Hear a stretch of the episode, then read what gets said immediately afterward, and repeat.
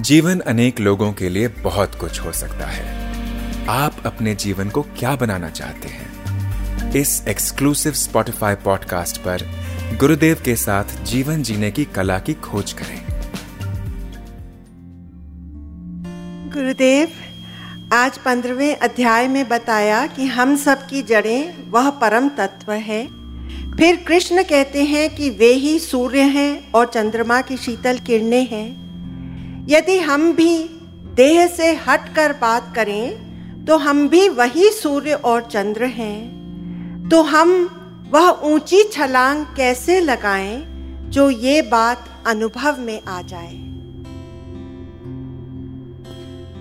अच्छा सीधी सी बात है, बहुत सरल बात है। सूरज ना होता तो तू कहाँ हो सकती है?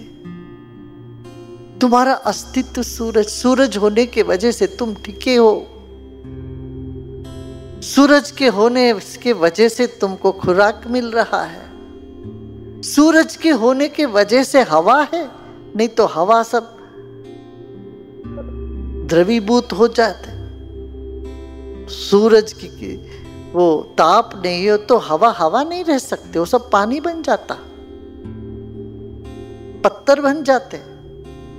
सूरज की वजह से हवा है सूरज की वजह से पृथ्वी टिकी हुई है, सूरज की वजह से सब कुछ है। ये और जिसके वजह से सब कुछ है, वो हमारे भीतर है ही। उसकी उष्णता से हमारी जीवन चलता है।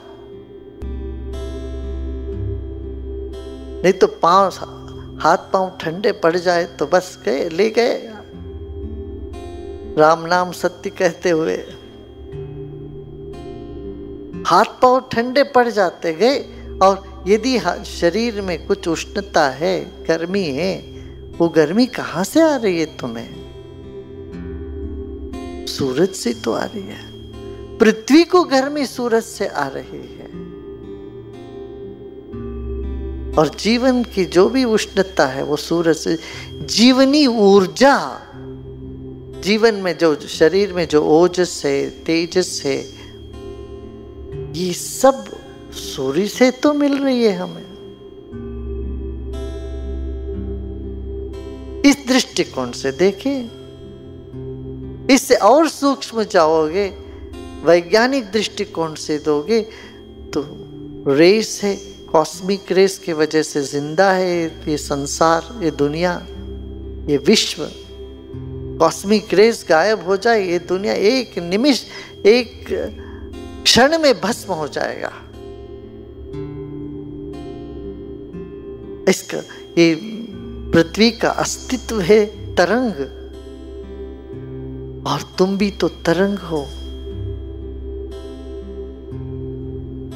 सब कुछ तरंग ही तरंग है यहाँ। एक भौतिक विज्ञानी के दृष्टिकोण से देखो तो तुमको लगेगा सब कुछ तरंग ही तरंग है।